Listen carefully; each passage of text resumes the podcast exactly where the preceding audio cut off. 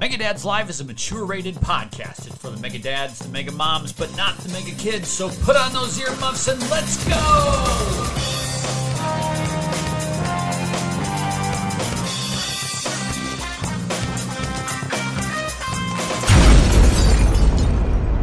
Welcome everyone to Mega Dads Live, your monthly visit to the place where gamer life meets real life. Podcasting since 2014, we're the ultimate podcast to help you balance your love of games media with the joys of life in the real world.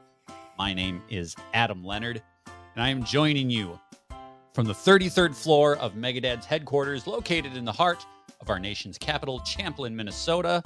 And I am joined, as always, by my lovely assistant manning the switchboard, Mabel. Mabel, how are you doing this fine national holiday? Yes. I I saw you gathering up some fireworks this morning. Uh, looks like you're going to put on quite a quite a celebration. It- Oh, oh, I, I, those weren't fireworks. Oh, really? Dynamite. Dynamite. Oh, blowing up the Supreme Court. Okay, well, good luck. I hope it all turns out for you. Uh, that's exciting stuff. I can't wait to see it on the news. Joining me in the second chair, as always, is the man who has the full text of the Declaration of Independence micro printed on his taint, Antonio. How are you doing, Tony? I had to do it for the motherland, Adam. I love Mm. that. Democracy at work. Let's threaten somebody. Let's get violence involved. This is great. What is what are we coming to, Adam? Let's just strip like rights away from like everyone left and right. I, I this, First they came for the gamers. No, just Adam. everyone left. First- Everyone left, Antonio. The right is fine. First as long as you are a straight white Christian man, you are going to be a okay. First they came for the Nintendo fans and I said nothing. Mm, And then they came for the PlayStation fans and I said nothing. mm. And nay, there was no one left. I don't know. What's up? How's everybody doing today? Good? I, I am ready to celebrate uh, alcohol. I think is Mhm. what I'm basically the only thing that I'll be celebrating on this holiday is getting shit faced in the sun. Um, it's gonna be great. It's gonna be great. I'm gonna pretend. Did you know that, this- alcohol Huh? alcohol like goes up in bad economies, good economies, it doesn't matter. It just keeps climbing. It's the because gift if that things keeps get on bad- giving. People drink. People have money in good times, people drink. It's just it just up and up and up. That's a lock. Stock tip from Hypecaster here. Speaking of up and up and up, this podcast is only getting better and better and better because finally making his stunning comeback to the program, a gentleman who needs no introduction, a man whose beard is a symbol of freedom and liberty, Wondrous Will Schultz. Will, welcome back to the show. How the fuck are you? uh, I'm good. I'm glad to be back here. Though I am now considering shaving the beard. No. You, Um, you should just you should just paint it, just dye it red, white, and blue, and then s- just splatter glitter all over it. That'd be hot. That'd be hot. I'm so excited to have Will back. Like the the the little text on my taint is vibrating right now. I am so the, excited. the declaration is elongated. did you pay extra for that? it's great to have Will back. It's so great to have Oh Will my- back. Did you see, you know what happened to this show after he left? Oh my god, are you kidding me? we had issues. Will, how's it going? How are you? What's new? Oh. I'm I'm all right, you know. Uh, I went through a pretty hefty crash, which I am uh, mostly out of. Um, Yeah? you know, I'm doing all right now. well, Much so did like we. America. Yeah. We'll, we'll we'll get through. we'll get through this together. Um, How long are we gonna stick with this uh, July Fourth theme or whatever? Should we reference it the, the entire episode? Are these puns continue? no, God, done? no, please, I Okay, we're done. Okay. Um so i a little a little story about what's going on with me right now is i went to see indiana jones last night like on a Ouch. whim i got out of work early like got home i said everybody get your shit together we're gonna go see indiana jones uh, Who? Who, Dad? y- exactly No, they didn't care. I, was like, I don't care that you don't care. We're gonna go see Indiana Jones, and we watched it. And it was good. I liked it. Um, but like he's 80 years old, Harrison Yeah. Ford, and it like you can tell that he's 80 years old. So like when Indiana Jones runs in this movie, he's like kind of like hobbling back and forth, and I've never felt more like identified on screen as I did during this movie because everything in my body is like just like sore and breaking down slow- slowly. Somebody posted in the Discord a, a meme about turning your neck too fast and hurting yourself. Ah, And like this morning, that is like my whole everything above my shoulders is just like crackly and like sore and doesn't move the way that it should. And it's causing headaches. And like I can feel like if I push on my hips hard enough, like I can pop them back to where they used to be. I don't know about you guys. I'm older than you guys, but um, my body is just rigid and frail. And I've I felt it felt kind of nice watching an 80 year old man do some shit, not as good as he used to, but still attempt to do some shit and like survive. um, okay, let's go into our super positives. All right, because wait, Adam, one more. What's- One more. One one more movie? Would you say? Does he got one more Indiana Jones? no, movie? no, no, no, no, we're Oh, done. God. no, no. no. They done. say he's retired. They say he's retired. Five years from now, they wheel his ass He's out. 85. He's just like no, not possible. I'm He's done. surprised. I'm surprised he didn't sure. like write it into his agreement to make this movie that Indy doesn't die at the end. You know, it, they they do spoil it. not Han Solo it. They They, they, freeze his brain at the end. just yeah. Super positive. Sounds like this. Mega Dad's being super positive. Every month we kick off our episode talking about old movie stars and the things that we're feeling super positive about, things that are bringing joy to our lives. I'm gonna have Antonio start. I've been talking too Fuck. much about old men. Damn. My favorite topic. Antonio, what's making you happy? Um, Will is back. Um, other than that, things have been pretty shitty. I was hoping you weren't gonna go to me because, like, in in my head, I'm like, let's see, how's my life been? And it's been shit. So I'm in Chicago, and the air quality reached like near poison levels and all that. Yeah. So I had my the air conditioning unit because there's no vents up here for our central air. It it couldn't be turned on. It would just there was soot and like smoke clearly visible as you looked outside. So I had to finish work for a couple hours uh, without the air conditioning. I'm like, this is not working. Oh, I'm man. choking to death. So let me just finish up. And then I got heat exhaustion. You're just So up there I've in your been- banana hammock, just sweating it out. I, I started to like shake and I'm like, what is happening to me? So like I avoided heat stroke, I think. And that has been the last couple days. My daughter's sick. The Su- Supreme Court's lost its fucking mind. it's just uh it's the 4th of July, which you mean which means the true assholes are out. You, you you know how I know someone's an asshole? They have an American flag somewhere. Like, Somewhere. anywhere. on your fucking car, on your house. Uh, you're wearing a shirt that has a big eagle on it. Like it's just like fuck you, man. You racist piece of shit. Uh, let's move on. let's move on. I'm sorry. That that was my hot take. I've spent it. That's uh, All right. uh that's the wrong segment, Antonio. Yeah. this was Yeah. super positive. You're happy Will's back. Oh my god. Uh, Skip. Will, what's your super positive? God, I hope it's better than that one. Um, I hope so too. Uh, we'll see. So before Oh, my God. my my crash, I was living in a very old, outdated piece of shit rental property. I'm not there anymore. That was part of it, but I'm not going to go into that. I now have access to a fart fan for the first time in God knows how many years. This house I was living in predated the fart fan. And they are a Alright, gift, so a joy. Will, William, I'm, I'm so sorry. Um, to interrupt. I, I'm not familiar with the fart fan. Could you? Uh, ex- it's like could a explain that? fan in the bathroom for when your shit stinks too bad, and it like sucks the air out of the bathroom. Oh, the exhaust for like when you're taking a shower and all the heat and and steam is. But I think expelled Will's out. prime- Yeah, Primary that's usage definitely what people is- use it for. Yeah, yeah, yeah. I'm sorry. Yeah, I'm Oh. thankful for the shower exhaust port. Oh, okay. well, that's that's good. Life's small victories. The bidet, the fart fan. Will, like, do you have a bidet? things- No bidet. There's no bidet. No. Antonio, you have one, right? I, I had to uh, try it out. I was curious. I was bidet curious for a long time, and I decided to just embrace it.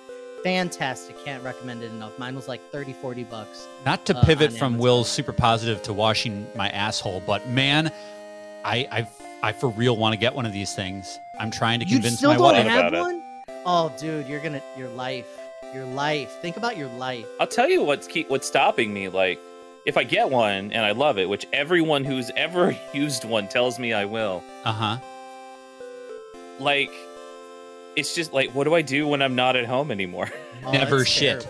terrible. yeah, it's like, what It's- happens it's if I have to shit at Target or something? Like, Like imagine like a very large hummingbird just lightly licking your you know, Yeah. like yeah, see, Like- now I don't want one lightly- anymore. see it but but it's like Hummingbirds cool. are sharp, Antonio. It's very like just the tongue of it.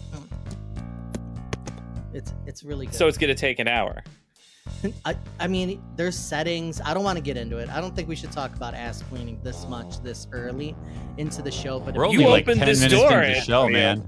uh, the only problem I have with the day is the guilt because I'm cheating like on my wife, like every time, like every time. I You've go, got that have- sucker cranked up way too hard. I am just loving it. I'm telling you, it's my best friend. It's my lover. It's everything. the days. So the fart fan, huh? Will, the great Yeah, yeah. Let's go with that. It's great. fart fan. All right. Yeah. My super positive, since Antonio stole mine, was going to be Will's back. Um, Oh. And I talked about it a little bit before, but this year I have gone to so many damn movies. I have been to the Nice. movie theater over and over and over and over again. Um, my kids are of an age where they can go and not be a complete freaking terror and nuisance. They don't bother anybody around them. They sit really good or they go to sleep, uh, which I don't care because like that's the only way I'm going to the movies these days is if I take them with me. As long as they shut up and I can enjoy the film, I'm happy. Stick a slushy in their hand, they can do whatever they want as long as they're quiet. Um, Indiana Jones, we saw into we saw across the Spider Verse, which was like mind blowing. Uh, we saw the Little Mermaid, which eh, okay, but uh, I just love going to the movies. We're going to Mission Impossible in a couple weeks. I'm so excited for Mission Impossible because I have the biggest man crush on Tom Cruise, and you wouldn't even believe it. I just I love the summer blockbuster season, and this one seems to be really just churning out movie after movie that I want to see. So very excited. Do you go standard or do you class it up in like a IMAX or one of these? Yeah. How HD deeply mortgaged are you, Adam? Oh God, I'm so broke. I'm so fucking broke. Um, we don't have an IMAX, but so the theater is like five minutes from my house. We live really close to a theater, and they Oh, have one oh. of these. Um, it's not IMAX, but it's like halfway to The sheet- IMAX. They the- call it the seat XDX. Oh yeah, okay, yeah. no, Um, that's the same. I mean, not the same, It's but not the same, but it's it's like it's like generic. Yeah. It's like the Malt-O-Meal of of IMAX. You know, it's like yeah, these are Cheerios, but they're they're Tostios. You know, the Um, Wish.com IMAX. Yeah. So I'm I'm I'm spending more than I want to, but I love it so much. You know, I was so worried that when COVID happened, we wouldn't be able to go back to theaters, and I've never been to the theater more in my life than I have this year. So We were enjoying going all the time before the vid, like the AMC pass thing. We were doing that. We were going three times a week, and uh, haven't been back. But since we had the uh, our babies, so it'll Yeah. be some time before I Yeah, go that back. that throws a wrench in that. mhm, Yeah. it really I haven't does. watched anything other than a cartoon in quite a long time. I think I need to find a new theater or something because I don't have these magical experiences that Adam does. No, I've been I've been I've been once this year and had just a wretched experience. you got to go to like the Yeah. very first showing. Like the very uh, the second the theater opens, you have to get in there. This is my experience where I live. Obviously, everyone's gonna have a different experience. Right, but yeah. I've, I find if I go to that early show, it's good times. Good times. Less farts. Less the air. farts. All right. Now we're going to move on to our Megadad's dictionary term. We're spending so much. We're this is great getting reacquainted with Will, but this episode is already going long. I can see where this is going. Every month, our crack team of researchers scours the internet for a new term for us to use throughout the course of the episode to make us more identifiable and cooler with the kids. Uh, this month's term, I have a feeling we're gonna we're gonna use this quite a bit. Uh, I'm desperately trying to find my drum roll sound effect, and it's like this. This month's dictionary term is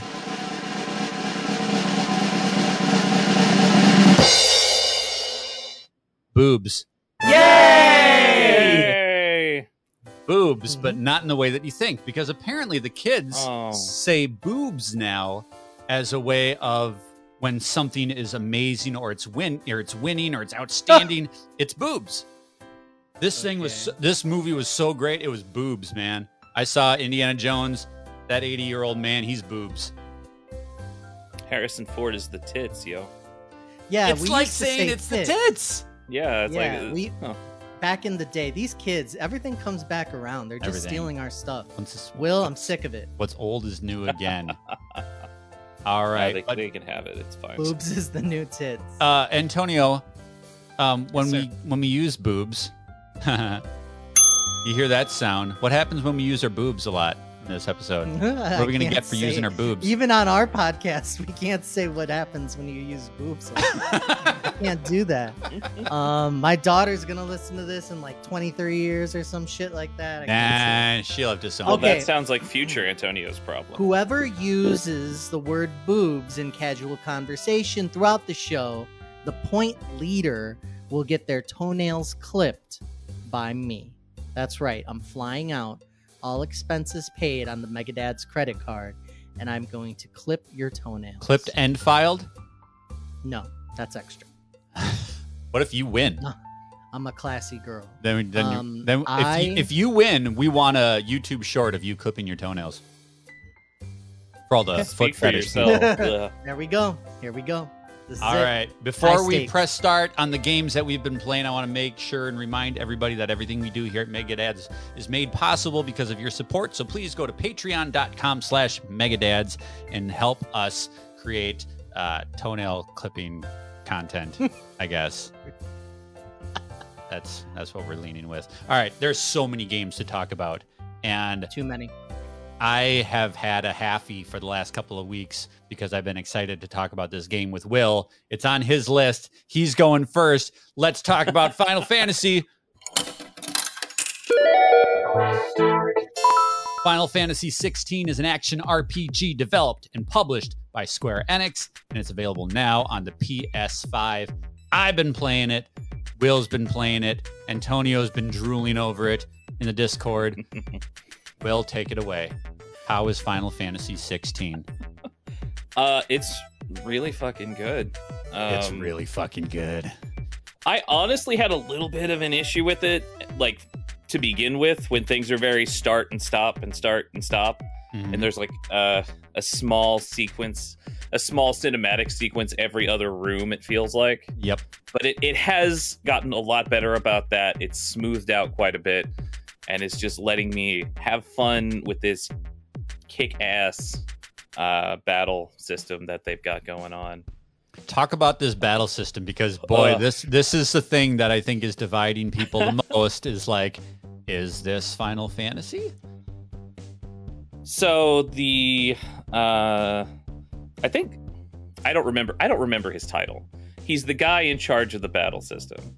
He is a veteran of the Devil May Cry series Mm. and it shows in Yeah. the best way possible, honestly.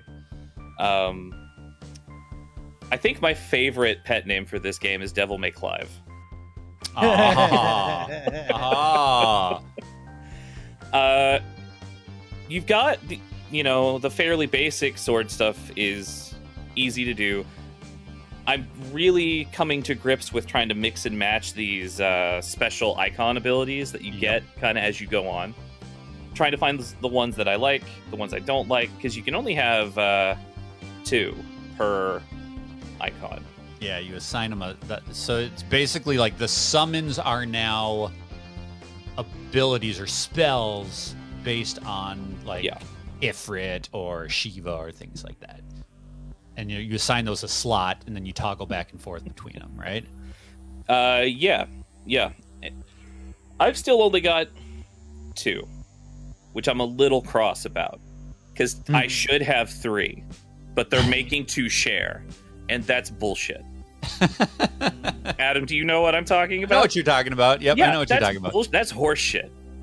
That's Yeah. horse shit. They shouldn't be sharing. Can I They ask are a very question different. about that? Yeah, of so course. like I don't mind I don't mind Devil May Cry's combat and combos and all of that. I just found them difficult to use in the moment. This is Um, way, way easier. The the skill floor, if does that make, is way lower here. because I, I in action games I never wanted to memorize the X X circle circle down X you know what like that whole thing like ironically we'll talk later about this fighting game I'm into but that I was hoping that that wasn't the case so it's not too difficult What- No, the- no, no. what I love so much about this game is they give you um art what are they called? Accessories. They give you accessories and if you use the right accessory it will completely simplify whatever Oh, you're struggling with. So there's an accessory for combos and it's like if you don't want to do the combos you put this on your character and you just press square and he'll do all the cool shit and my son was like, "Oh, that's so cool!" I, and I'm like, "Ah, no, I want to have a little bit more control." But they have one for dodging. So if you're having tub trouble with the timing in this game, you put this dodging accessory on, and they have one that'll auto dodge. They'll have one that'll slow things down more, so you have more time.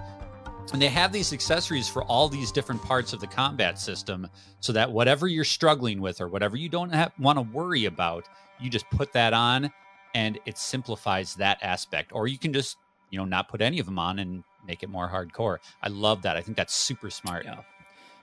I'm having a lot of fun with it. I'm. They're giving me more and more stuff to play with, Mhm. and like everything is building on top of itself in a really nice way. The music is incredible. thank because God. uh, yeah, oh, Soken is so good. Like all the tracks are good. Ninety, I would say, like ninety percent of boss fights feel like they could be final boss fights. they look so epic Everything is just absolutely sick and incredibly just nuts and cinematic, and they're amazing. Yeah, And- I I only watched the demo and there were like a few what I thought were boss fights and it's just incredible. Yeah. Like how do they do it with the you go from combat to like a cinematic like not even a QTE but it's like you're still fighting but then they incorporate what used to be a cutscene back in our day. Yeah. and now it's just like then it goes right back almost seamlessly into combat. How are they doing this? Explain this to me. Like what what trickery is this? Final Fantasy has been moving towards really for the last couple of generations just be more and more cinematic, more and more intense. And I still think like 7 remake was one of the most stylish and well directed action sequences that I've seen in games in a long time. That movie was or that game felt like a movie, you know, it was like an anime at times, but you were playing it. Yeah. And this this game does a lot of that too. Uh and just everything feels big and grand and epic, even down to like little little fights with like uh, commanders in the army that aren't really big guys. They have no special powers, but they make them seem so Hmm. epic and intense. Okay. Yeah, so like the the tougher quote unquote regular guys who still Yeah. get that that uh, stagger bar underneath their health. Uh huh. So like you can knock them down to half health, use a sp- use an ability to slam them down, and just rail on them for several uninterrupted minutes. I, I can It's- see I can see why they decided to make this a one controllable protagonist game because the combat you just Yeah. feel like an absolute badass all the time. And while I think 7 Remake did a fantastic job of you being able to switch back and forth between characters, I really am starting to understand why they put such a focus on Clive Yeah. because as he accumulates more power and more he's like mm-hmm. just an unstoppable force and I can only imagine what he's going to be at the end of this Oh my game god! as right? he's accumulated more and more weapons and icons and things like that. So um, it's definitely it's it's definitely different. He has party characters with him, but you never control them, and they aren't quite as powerful as him, and they don't put as much of focus on them. But they're really cool. Like the, I love the Cid in this game. oh Uh, my god, the Cid, Cid, is outstanding. amazing. Uh, this is this is like my favorite Cid. It's way different and i think this series has established that it can be anything It can be a sci-fi uh, space adventure with aliens coming and meteors and people with powers and multiverses, or it can be this, which is like a straight up medieval adventure with dragons and shit. You know, uh, and that's cool, and it offers a little bit of something for everybody, and uh, I love it. I think it's great. I'll say this: I do prefer that seven remake style of combat, though a little bit. Like they could, they could, it could, they could uh, add more stuff to it for sure. But I do like um, switching between party members in a way. I understand why we can't do that here, um, because Clive is absolutely the special one, Right. TM or whatever. but um, Seven Remake still has a lot more customization to it with materia. It's and more things. RPG. Yeah. Yeah, I, I think you could take the Seven Remake and gussy up some of the moves and stuff that you do, and I think that would be the real sweet spot for me. Well, that's Final Fantasy 16. It's outstanding. It's out Mhm. now, um, and I, I'm going out of town this weekend, and I, I'm going to have withdrawals not being able to play it. Bring it. All right, I'm going to move on to another game that I have been playing. Switching gears, I've been playing so many damn games lately. Uh, I'm going to go really quick through these two games. I've got a VR game and a horror game. I'm going to start with the Poopy Pants game. This is Layers of Fear. Layers of Fear is an adventure horror title developed and published by Bloober Team, and it's available now on PlayStation, Xbox, and PC. Now, not too long ago, I played Layers of Fear VR on PSVR. I reviewed it on the channel, and it was the scariest game I have ever played in my life. And to the point where I didn't even think I could finish that game for review because I've never played horror in VR. I've always played horror on the TV. And when you're playing horror on the TV, you can do those things where you know you keep the lights on or you kind of don't look in the corner while you're Kinda playing through your fingers a little bit. peeking through your fingers. But in VR, like you have no choice. You you have to be in it, right? So I Right. wasn't sh- that fucking that game terrified me to no end. Layers of Fear 2023 is an anthology game where it takes the the two mainline bl- Layers of Fear games and it puts them in a package with like a narrative through line. So you start the game as this author who has gone to this lighthouse to sit down and channel her muse and write these books. And what you end up writing is the game Layers of Fear and Layers of Fear 2 hmm. And it's done in a way where it it's it's remastered so it's like remade and it's there's some new tweaks there's some new additions to it. But it's those two games put together with this intermittent author's story talking about how and why she wrote these stories. So it's kind of a clever way of remastering those games and putting them in a collection. Um couple of things. First nowhere near as scary because I'm not forced to be in the game as I am in VR. Um, it's still scary, but there is something about in VR when you're playing this game, it plays so much on your perception. So this this franchise is all about psychological horror. It's not about killing monsters and survival horror. It's about shit shadows in the corner and things that might be around the the bend that you may or may not be there noises uh, something's over your shoulder maybe but you turn around and it's not there and then you turn around again and it is. So this game really plays on perception. One of the things that it likes to do is um, change your environment as you go. So you're you're in a house you go through a door there's like a, a dead end you turn around you go back through the door and all of a sudden you're in a completely different room so like the house is Love it. shifting as you go Oh, so You that may- thing that thing PT did. it's it's it's a lot of inspiration from pt a lot of inspiration from pt The room Um, did that as well.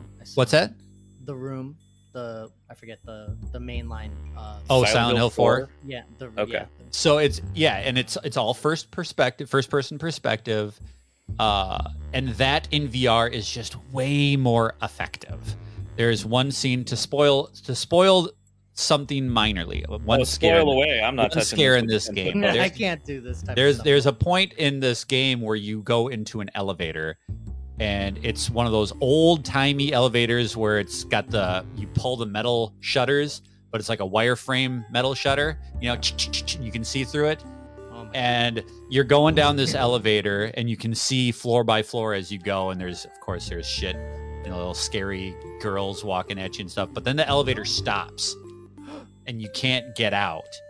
And the only way to get out is to go through the panel in in the roof right?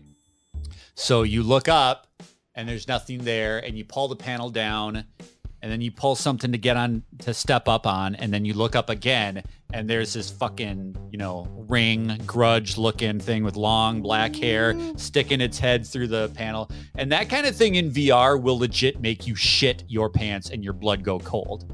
You look up and Mabel's right there, like. seeing that on a tv screen is still scary but it isn't 3d and coming at you. And you didn't actively look up and go through that motion. You know what i mean? Like Yeah. my thumbstick made me look up whereas in vr i had to slowly look up knowing that's where i had to go and the experience of doing that uh, physically is just so much more intense than it is on the screen VR and horror games, man, they go together like chocolate and asshole. Th- that game made me realize I don't think I could ever play another VR horror game again because I just I was wrecked. I was wrecked. So I am playing through this game a lot faster and more easily than that VR experience. It's a lot less intense. Um, I like it a lot. It's very abstract. If you are a person that likes Silent Hill, you'll probably like this. Uh, it's it's more about what a person's mind and experience does to wreck them. It's more about turning slowly insane and having the sins of your past come and manifest at you. It's not Resident Evil. There's no zombies or mutants or things like that. You don't get any machine guns. It's a pure psychological horror trip. Uh, I enjoy it quite a bit, but I do feel like it's just a step back because it doesn't have that VR. but at the same time, it, it's it's more playable because It's it's, more not playable. the VR. Yeah. Like you're the only thing stopping you from progressing is you and your own intelligence or whatever it is to solve puzzles, and then you know your fear of moving forward. Yeah. But but are, can you die as well? Are there any fail states? Because I know some of these like there is something there, and if you mess up, the thing catches you. You know, Yep. there's no combat, but is that a thing in this game? There, that is a thing in this game. Okay. Um, but like all great games, and we were just talking about it with Final Fantasy, there are toggles and switches, Yeah. so you can put in a no fail state uh, Cool. if you really want to. Uh, if you die in the game, it just kind of penalizes you and sends you back to a previous checkpoint. You don't actually die because it's, there's nothing in this game is real. It's all in your head. Um, Well, but it's you know i just i love how games respect the player these days you know like i love that a person who's not good at combat can play final fantasy 16 and have a great experience i love a person that wants to play on easy mode where you can't die can play layers of fear and just experience the story i think that's the that's one of the best things that gaming has done this last generation is just put all these options towards the player that you can do this how you want to and still have a great time. would you say this game is boobs? This game is boobs. Is Um, it, do you give it one boob or two boobs? oh, this game gets a full two boobs. Okay. I, I haven't finished it yet, so I don't know what cup size it is, but it's it's definitely boobs. Definitely boobs. All right, real quick, I'm to- one more I'm- game here. Unless anybody has anything else they want to add. Wait, Will wanted to. I was gonna I was gonna say, can Final Fantasy 16 be like three boobs, like Total Recall? Like Total Recall, the three boob lady. That'd be so fun. Which one? To- which to one? play which the one's game, the best the- boob? Three, two. um, Gotta be middle, you know, right? everybody's got their preferences. You know, the king, the the bigger, biggest one, right? The king boob. Or you like you like the one that's weird? the best. we don't want an part odd size one. that each one, you know, has its own, you know, artistic differences. So you get to choose which boob is your favorite. Just I like just I just- pictured Will in a smoke jacket and like us like with brandies, like with cigars, just discussing fine art, but it's just all titties, and we're like, "Hmm. this one speaks to me on a deeper level. Sorry. Keep Now these. Okay, okay, Let go me on. show What's you your my game? You're back, Will. Glad you're back. collection. What's your? Oh my god! I can talk about Pixel Ripped 1978 is a VR action adventure developed by Arvore Immersive Experiences, published by Atari, and it's available on the PSVR 2 and No, PC VR. All not right. Published by Atari. That's not real anymore. Published by Atari. And boy, do they It's tell you. published, Published by the homunculus that is currently wearing Atari skin. I, uh, who's the who's the dude who's the dude that ran Atari back? Nolan Bushnell? Is it I don't Nolan? know, Grandpa. I don't know Atari shit. If you don't know Atari shit, you might not enjoy this game. Pixel Ripped 1978. So this is the third entry in the Pixel Ripped series. The the the premise of this franchise is you are playing as a video game character named Dot, travels through time and across video game generations, battling her nemesis, the Cyblin Lord, who's like this goblin guy. And you do this. Oh, like a goblin, but he's in a computer, so he's a Cyblin. Yeah, you got it. Okay, Yeah. I got it. Uh, and you do this by finding special gamers and uh, creating a bridge between the video game world and the real world.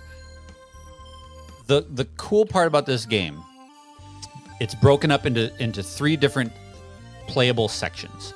One, you are the character within the video game. Think Tron or Wreck It Ralph, where you are in a digital world and you're kind of playing the game behind the scenes. Uh, so like if you think of like a Super Nintendo game, imagine you know what a, you know what Super Mario Brothers looks like on the screen, but imagine if you were in Super Mario Brothers behind the curtain, what it would Oh, look right. like in real life. Still 8-bit, still blocky, but like in a 3D space and you can you can kind of see behind the curtain there. Think think Wreck It Ralph is probably the best um, reference point. So, like uh, that Paper Mario on Wii, where you could change the perspective. Kinda, yeah. It- you're Okay. you're just in you're in the game, but you see it from the perspective of a character in the game, not as a player. The second section of this game is playing it as the player. You are in VR. You are controlling the player who is playing the video game within the video game. So I'm holding with my VR controllers, I'm holding a joystick or a gamepad looking at a TV where the game is playing. Does that make sense? Yeah. Is this the thing where like you're playing, but like you're not supposed to be, and like every once in a while, like your mom will stick her head in? Yes. something? Yes. Okay. Yes. Okay. Okay. So, so in this particular game, you're playing Atari games. Atari games are notoriously not that great. Think Pitfall, Yeah. ET, uh, Pong, right? So you're like, why would I want to play a game where I'm playing those games? What Pixel Rip does that's so cool is it introduces elemental distractions, like en- en- environmental distractions and obstacles while you're playing the game. So for example, there's one part in this game where you are playing uh, um, a version of Centipede that is not retail ready, and you're trying to decode it and debug it. So you're playing Centipede, and as you're playing the game, the it'll prompt you to swat the side of the TV with your free hand, and then the centipede will pop out of the TV into the real space around it. So you're playing the game on the joystick, looking at the TV, but you're also having to swat these centipedes that are floating around you in virtual space. When you're looking at these TVs and you're playing it in the third whatever person, I don't know how to describe it. It's but- first person. yeah, it's first. So person. when you're you're looking at the screen, how far are you? Because I've had mixed things in VR where I'm looking at something in front of me, you know that like is it sharp or like how does that work? You have no problem seeing. It's a well, I mean, it's close enough, but it's a CRTV, so it's fuzzy and it's got the scan Oh, lines and everything. I don't know, man. and I don't know. CRTV through. It's so weird. Uh, so I was playing this. Ga- the, the game takes place across the 80s and the 70s, and you progressively go backwards in time before you, until you get to 1978. There's one sequence where you're playing on this big tube TV, and the screen is a CRT. It's a CRT tube, and you remember how those TVs used to round at the end, like the glass would Yeah. round. They simulate that perfectly. Whoa. And I spent so much time in VR space just looking and watching and tilting my head and watching that screen, the glass warp the screen behind it because it's like it's right fucking there. And I felt oh. like I was sitting in my living room back in, you know, 1982 when I had an Atari. And it just, it's so cool. It's so trippy. But the third segment, I'm spending too much time talking about this game. The third segment is when the game that you are playing fully comes out of the TV into the environment that you're playing it in. There's one battle in this game against the Cyblin Lord where you're playing Breakout. I don't know if you guys remember Breakout, where you have the little paddle and you move the bar across the screen and the, the ball bounces up and it shoots and it knocks out the little bricks at the top of the Yeah. screen. You're doing Breakout, but it's in full 3D outside of the TV coming at you in VR. So the block and the paddle is right up close to you. The bad guy is off in the distance in perspective, and you're bouncing the ball towards him. And it's like, it's Breakout. It's one of the most Okay. simple games ever, but in VR, in full 3D. And as you're doing it, you have to grab things on your desk and throw them at the boss in the distance to knock his shields down. So you're playing with the paddle like the old game, but you're also then throwing things at him in real life. Hmm. So they add all of these real life elements to enhance these classic game experiences, and it's so cool and clever. Uh, I really enjoy this series. The last one was 1995, and it was all about like the Super Nintendo and Genesis era. The previous one was all about Game Boy. Uh, I really like it. It's just super clever, super quick, like five hour playthrough time. If you have VR uh, and if you have a love of nostalgia in gaming, you're probably really going to dig this. How close do you think you could get to this experience with a trip to like an old vintage used game store and a stop by, say, an LSD dealer? You were alive in 1978? I was not. I was born in Oh. 1980. Okay. Um, so I did have an Atari. I do remember a lot of these games, and uh, yeah, it's it's a trip. It's a good time. Nostalgia is a hell of a drug, Adam. It Great really job. is. So is LSD apparently. Oh, Diablo 4 is an action hack and slash RPG developed and published by Blizzard. It's available for PC, Xbox, and PlayStation. You played the beta of this on the last episode you were on, Antonio. Tell us your final verdict for Diablo 4. Diablo 4 is definitely two boobs, like at least a C cup.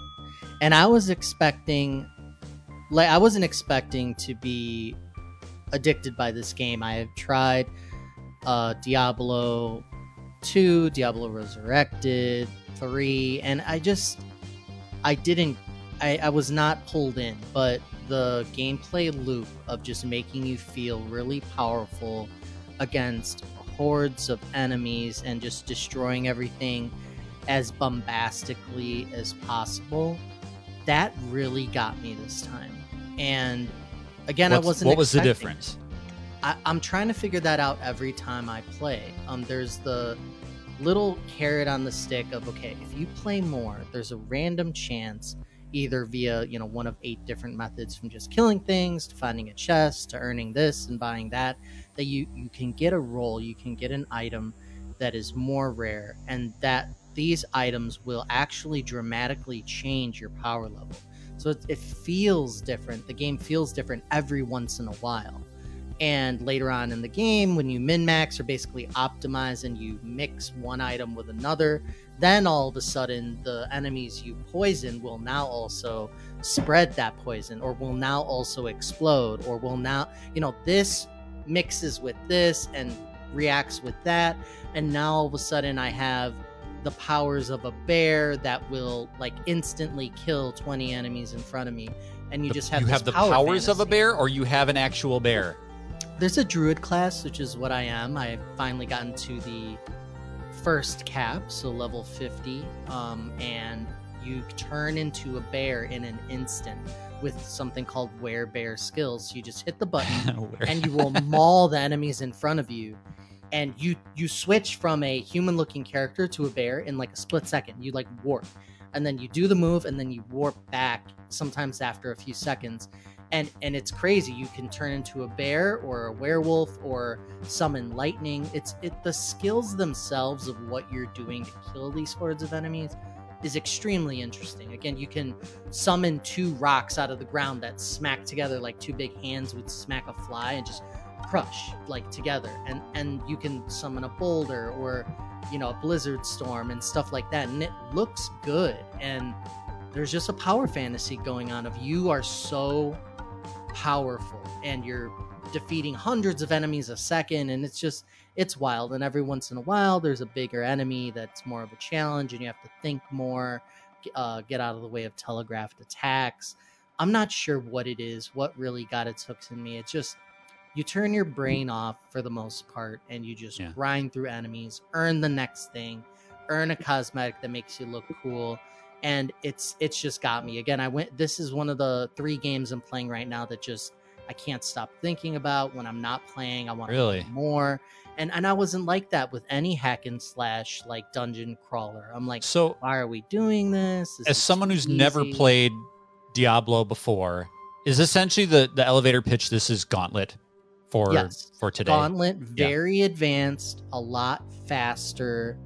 Uh, the graphics obviously are night and day, but yeah, it's a very bombastic experience. Lots Much of things darker exploding. motif Oh yeah, there's guts and blood and like demons and all sorts of shit. Like you are you are in it. The storyline's actually pretty good. It's it, every chance they get, they're trying to say if you were a human being in a world like this and this like crazy shit was going on, what would your life be like? So there's simple farmers who are No, it would be like- over because I would be dead. yeah, you would be de- like, what's the life expectancy of this place when if you I Two walk ten seconds. feet, there's like some some demon that's gonna rip my guts out. It's it's a sad existence, but you see people suffering, you see people compromise their morals, and you know why are we doing this? They get a lot more deeper with the story every once in a mm-hmm. while. The environments are surprisingly varied. Like it's not just a dungeon, it's not just a canyon. It's like it, every once in a while, it's like, whoa, this place that I'm fighting in looks cool. This enemy that I'm fighting, all of a sudden they look like giant bugs instead of like warthogs or you know zombies instead of whatever, and and it looks cool. Not not as much variety as I'd like because then you're fighting thousands of these every you know uh, semi open world segment, but. Uh, it has a lot going for it. It's a lot of re- replayability because every class plays very differently you know you're just a long range magic user you're somebody who gets up up close and personal and hits things with an axe instead of like doing magic um, but they all have a combination and it's just it's good i would recommend it for families if it wasn't for the dark tone because it's very simple and um, you know you just kind of have to keep spamming the buttons essentially If it wasn't Um, for the demonic overtones and yeah the graphic violence Yeah. and the bleak existence, perfect game for families. yeah well my, minecraft uh, legends was like so that. it's like all like- it's multiplayer all on the same screen, I assume.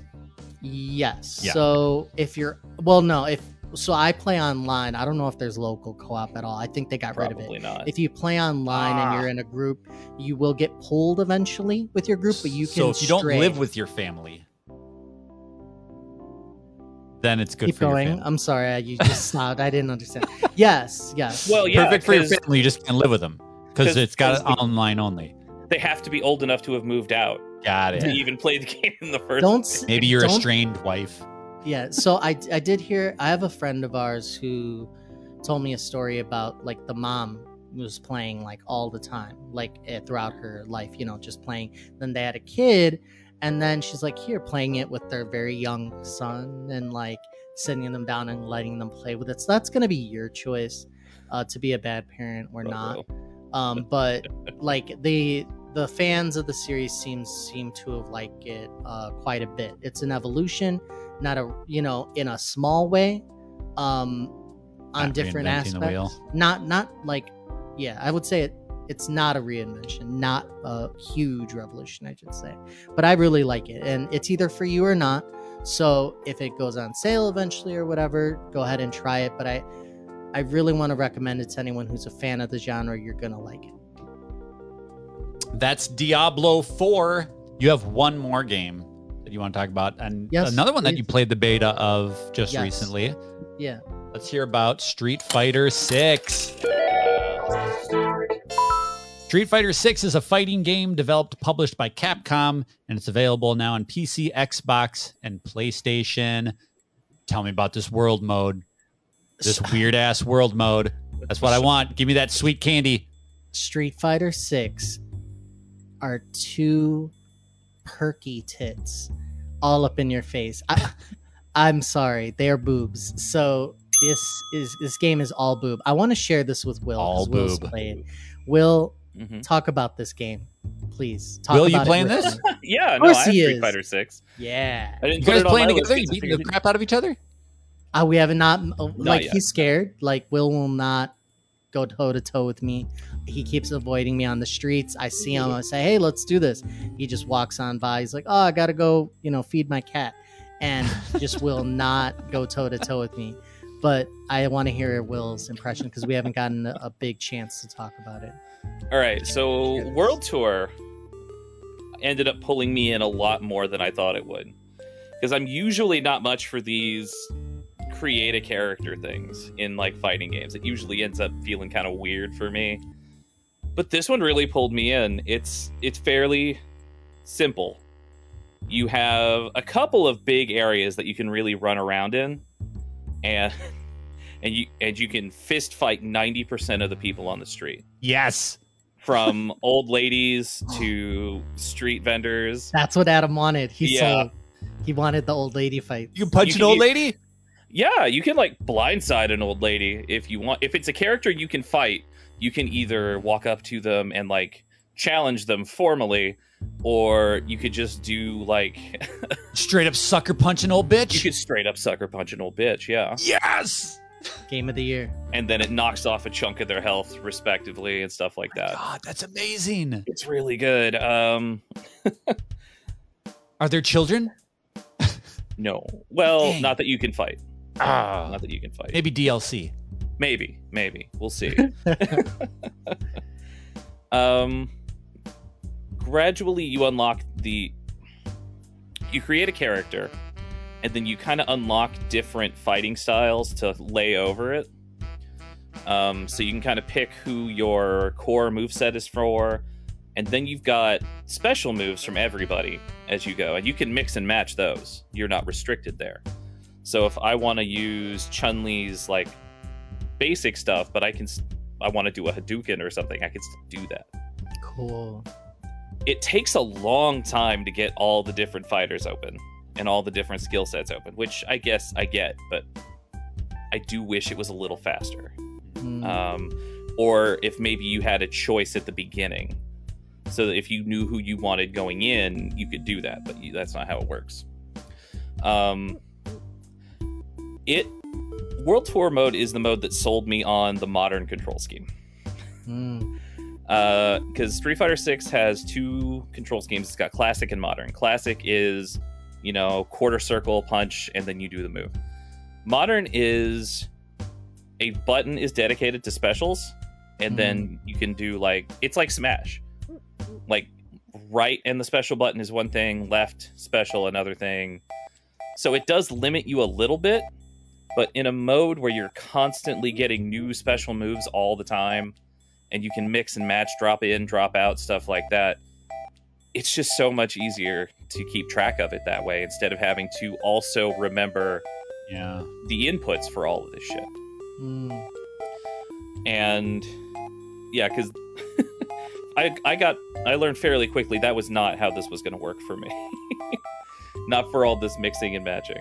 Um, I still don't know that it's like my preferred way to play, but it did get me to use the modern control scheme and really develop an appreciation for it. Um,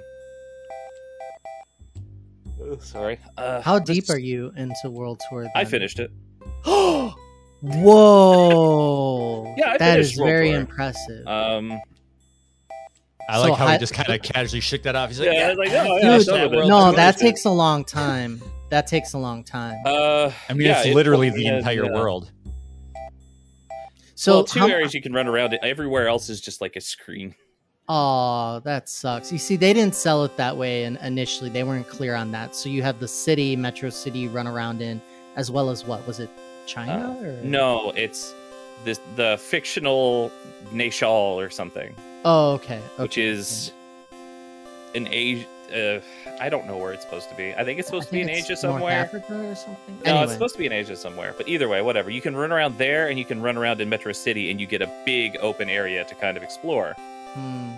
But then all these other places are really just uh, stops with different Street Fighter characters in them to Wow. meet them and get their skill sets, and you can buy some special items at each one. So most of the list of destinations are just one screen areas, and that, that that's a little disappointing. But I do. I do understand not giving big areas to all of these different places. yeah. Um, because I found Metro City and Nayshall to be large enough. You know, Oh, okay. yeah, they're perfectly fine. Um, you can't go absolutely everywhere all at once. You do have to progress a little bit through the story to get some of this stuff, or uh, to either get into certain areas or to even access it just at night Hmm. and then you can switch it whenever you want. And at night, uh, it's filled with a lot more aggressive enemies who wear cardboard Sweet. boxes on their heads nice. for reasons. I don't know why, but like when I played the demo, I loved that when you fought somebody, they had like a level and like, oh, this is a level five grandma, this is a level ten. Yeah, Uh, mime. happens, yeah, That and and I don't know, I just like that the characters are like RPG ish, like harder or not as hard, and then you fight like two at once and all that stuff. Like I just Yes, love there it. is grandmas some- at the same time. Yeah. Oh my God, Everybody's Adam! Dream. Everybody's Three dream is two grandmas at once. Please make that the title of this. Two Two grandmas at the same time. time. Okay, so taxi cab confession time for Hypecaster here. I didn't play the world tour mode once I got the full copy. I went straight to the online stuff. I've been researching my character. I'm Chung Li, and I've been learning basic moves, how to counter. I learned frame data. I've I've just been playing ranked. And the great thing about this is the more I wanted to learn, the more it was rewarding me. And I was climbing the online ranks. I've hit kind of a wall right now because I need to like practice. And I'm not a fighting game person. I haven't played many. I haven't gotten this deep ever. Sir, you just said frame data. You're a fighting game person. It's now. gotten me in. I am I am changed now. I am Okay. post vampire bloodletting bite. I am now walking in the night as a creature preying on the normies. This is so fun. And the great thing that I I've been doing all sorts of content around Megadads trying to convince people that it's really not that difficult to dip your toe in and that you should give it a try and I still do play the demo, try to get in there. The thing that is great about the online mode is if you want to get competitive, the ranking system does an excellent job at giving you a opponent that's around your same level. So as I was climbing up, I always felt like I had like about a 50-50 chance.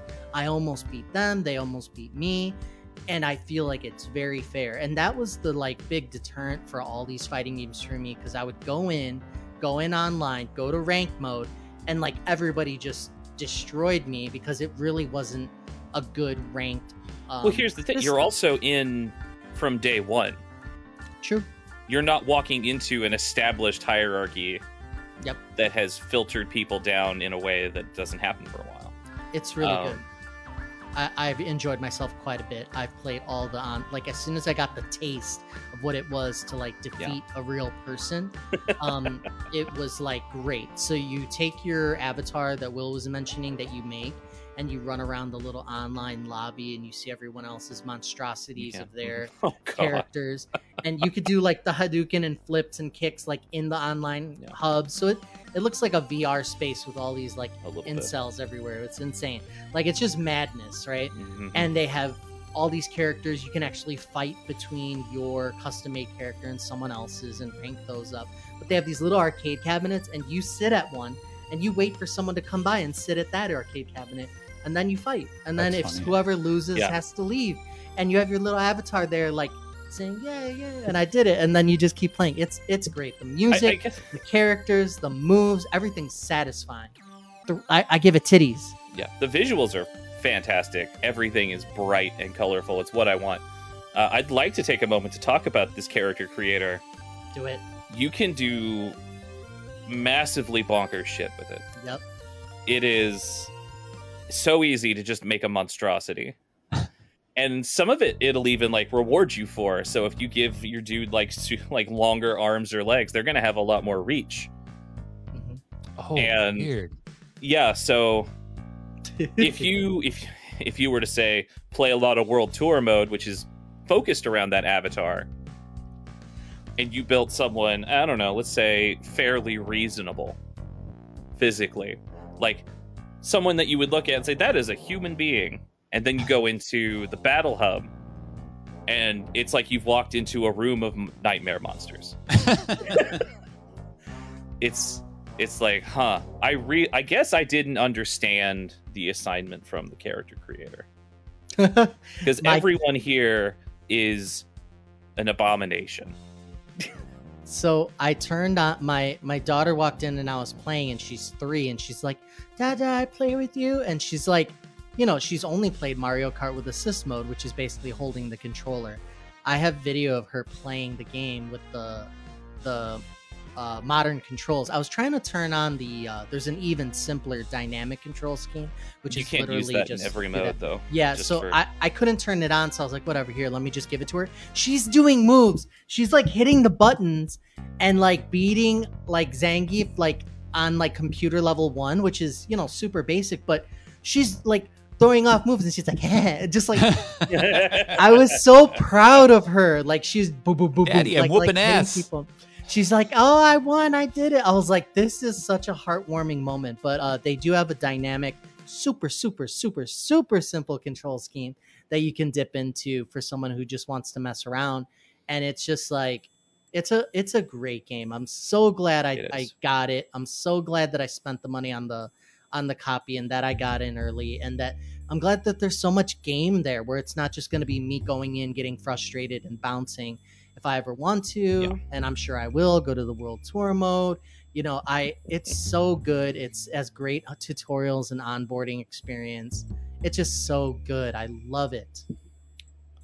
it's the most accessible fighting game that I think I've I've messed with. That modern control scheme opens a lot of doors. Uh, my kid is twelve, and he likes the idea of playing Street Fighter. He liked the idea of playing Street Fighter Five. He really genuinely enjoys playing Street Fighter Six because this modern mode opens it up to him a little bit because he's familiar with Smash Brothers and stuff like that. He's, you know, he's still not great because he's 12, but he's getting somewhere and it's letting him kind of build some of those fundamentals. It's really remarkable what they've done here. I say it's it's funny. That's the third game that we've discussed this episode where they have let the player decide how they want to play with the game and it opens it up and makes it just that much more approachable. I think that's uh, I think that's awesome. I think that's super cool that the industry is moving in that direction where you can make you can play this game and have it be super punishing and you know skill level through the roof or and that to your little how old's your daughter antonio Three. She's three. She's an and it to your ass-kicking three-year-old and watch her whoop ass on zangief Yup. It's so great. I will say there is nothing as terrifying as somebody who is playing Zangief on the modern control scheme. Oh my god, there's Zangief does massive damage, but like his inputs are like you have to like twirl the stick like two times in a complete circle before you do this button. Now it's just a button, and half your health bar is deleted. So it it does change. You know, there is a little bit of a bump somewhere, kind of in the middle, where you really have to think about it. It does change how you approach some fights, but yeah, It- modern it- Zangiefs are scary.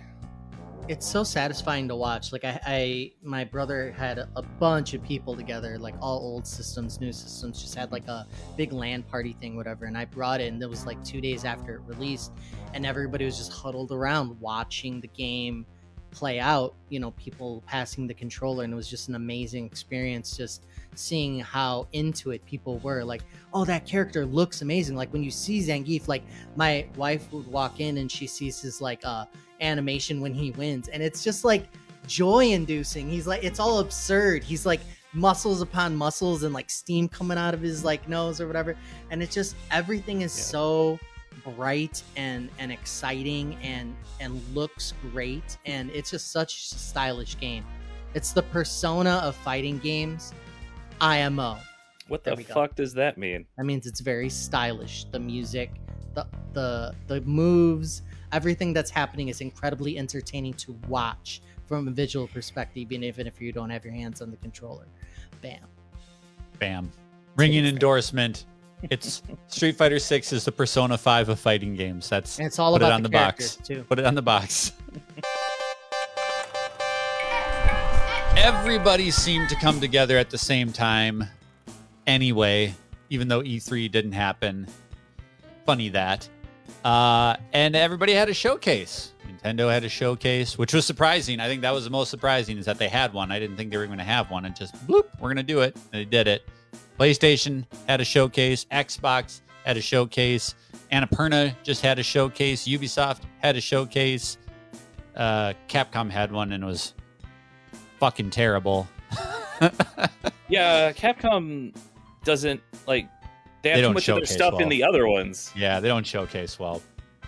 Let's go. Let's go around the horn here and talk about what our picks were. I want to talk about Nintendo first. So the Nintendo Direct happened, and it was my kind of jam. I am a Mario super fan. This thing had Mario galore, Super Mario Wonder, uh, Super Mario RPG remake. Are you freaking kidding me? Uh, Luigi's Mansion 2 is being released for the Switch, which I've never played that because I never had a 3DS. Detective Pikachu 2.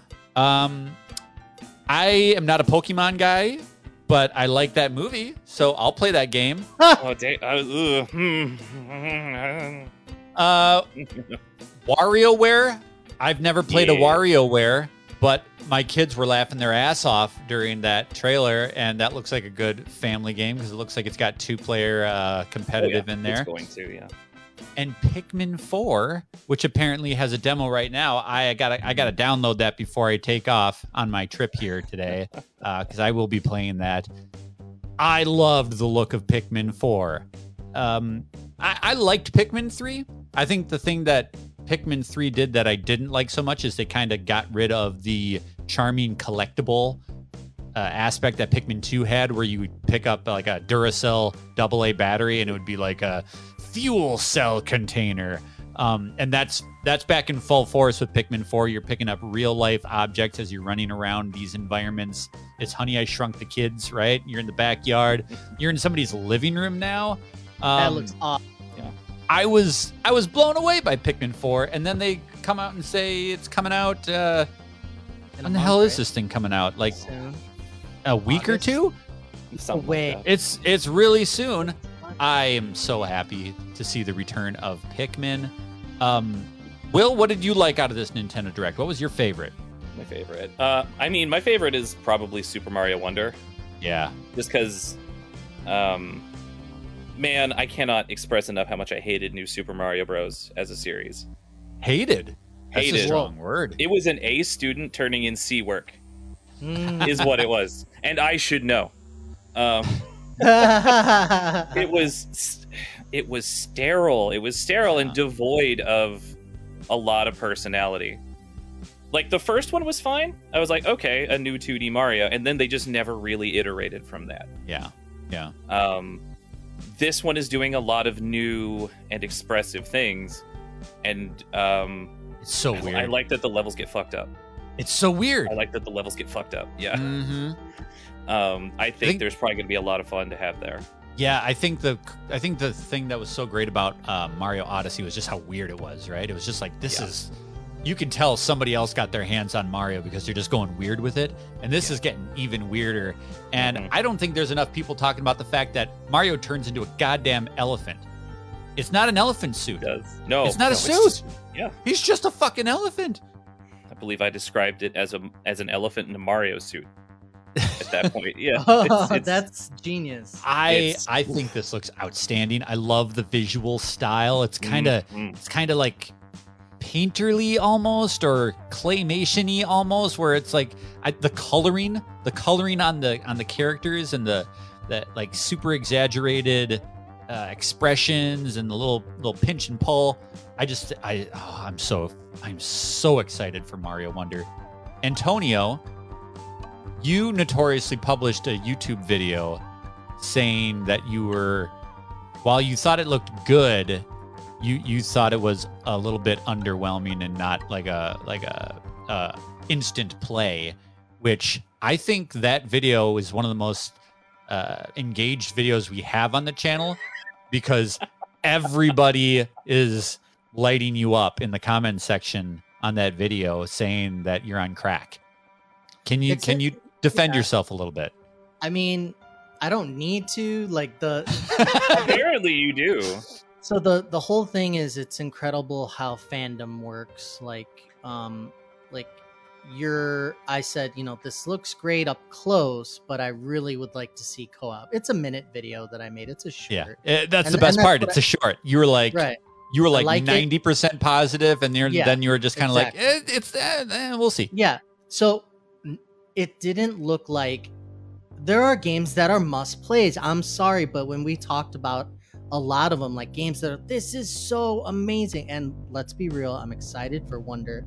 It's very interesting, and I don't think that it's gonna be you know groundbreaking. I'm sorry. I think what and you're looking for is the next gen Mario. if it was right? if it was Odyssey 2, right? And that's what they announced and it looked like crazy and it had like all this new stuff, I'd be like, "Damn, that looks great. That's a must play. I loved Odyssey. Can't wait for more. I've been waiting for more. It had time to breathe. let me You know, let, be- beginning of the Switch, end of the Switch." yeah, and let me let me then I would have said, "Let's go." But come on, guys, you guys are happy with this? I mean, I'm not saying I'm bad, ecstatic but with it. I, I am. This is like one of my, if not my most They gave you game. uh, they gave you a uh elephant Mario Mario elephant and you're like jizzing all over the screen and I'm just like, okay, it looks good, but it doesn't look jizz worthy. Th- This is iterative. This is Well, 2D you know, Mario, but with noticeable differences from how other Mario games have been.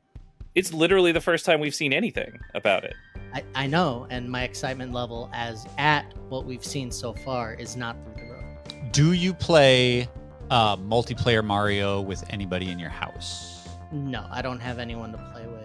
See, yet. okay, let and, me and, and I think it's going to be co-op, which I'm going to enjoy a lot. let me. I hope it's online co-op. let me tell you what's got me so jacked about this game. Over the last couple of months, the new thing in our house is we are playing four player cooperative games every night before the kids go to bed. We started it with Sackboy's Big Adventure. We're currently playing Mario 3D World, and we're going to move on to Turtles. You after played this Kirby too. and uh, and yeah, and we've done we did Kirby. Um, I am a firm believer that experience around games is everything. Everything. How you play a game, who you play a game with, and what's going on in life at that moment as you're playing a game becomes what that game means to you. I played Sackboy a Big Adventure a little bit by myself. It was fine playing that game with my whole family on the screen at once was a fucking hoot. We are having so much fun playing 3D World right now, a game that I love, but the experience of playing it now with my entire family totally different. I'm now looking through the Switch back catalog for four player games because I'm having such an experience right now playing with my family. And when this trailer dropped and showed the four player, it was immediately just like I knew my experience with this game was going to be fantastic because I know exactly how I'm going to play it.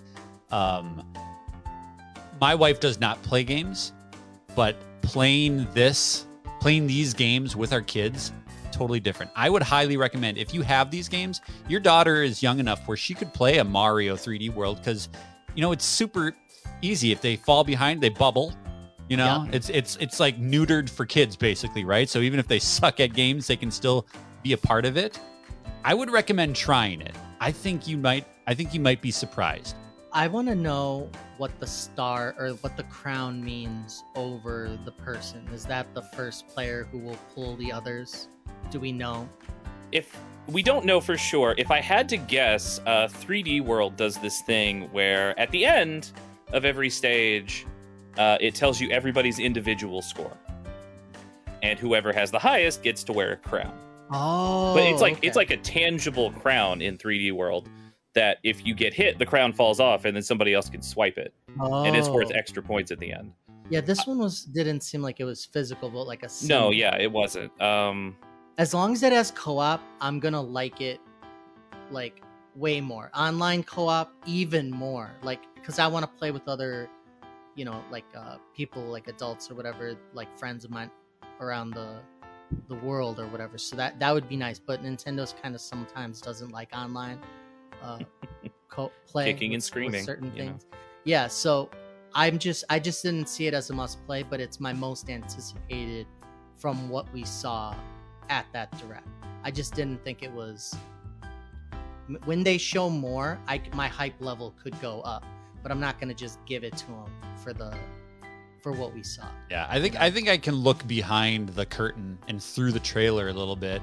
I, I I personally think it was a fantastic trailer, and I'm excited on the surface level. But I also know that what I'm going to br- what I bring to this game is as important as what is the game is going to bring to me because I'm looking for that experience. Uh, okay, so let- what was what was your favorite Adam? my favorite my favorite was wonder um as well i thought that looked fantastic i couldn't believe mario rpg remake. Right, I- that's crazy. yeah, blew my friggin' mind um because i didn't even know that that was a possibility. I didn't hear any rumors. I had no idea that that was a something that was working on behind the scenes. And so when that happened i just like my son you know he didn't care because it's clearly a remake of an older it still looks like older template you know it's pretty Yeah. and stuff. But for me who's played through that game and never thought i'd play that game again i was yeah super excited for that Uh, so that game, Mario RPG has an optional secret boss um, against some original character that is very clearly inspired by a Final Fantasy villain. Uh, because because Square made that game. Square made uh, the original. Damn, you sold me.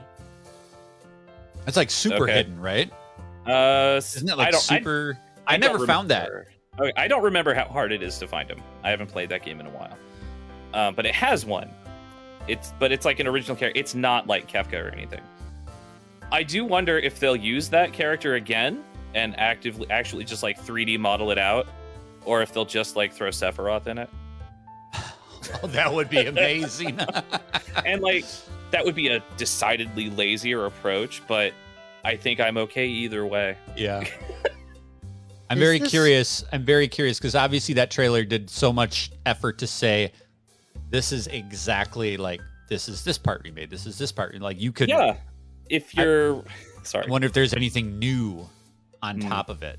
I mean, like, there's even uh, it showed part of an optional sequence where if you you're supposed to go back into the castle, like you've got Peach now, you're supposed to go back to the castle and let the Toads know it's fine. If you try to branch off, the other characters one by one surround Mario on all sides, and they're like, "Hey, we need to go to the castle," and you can say no. And then another one comes out, it's like Mario, come on, come the fuck on, Mario, and you no.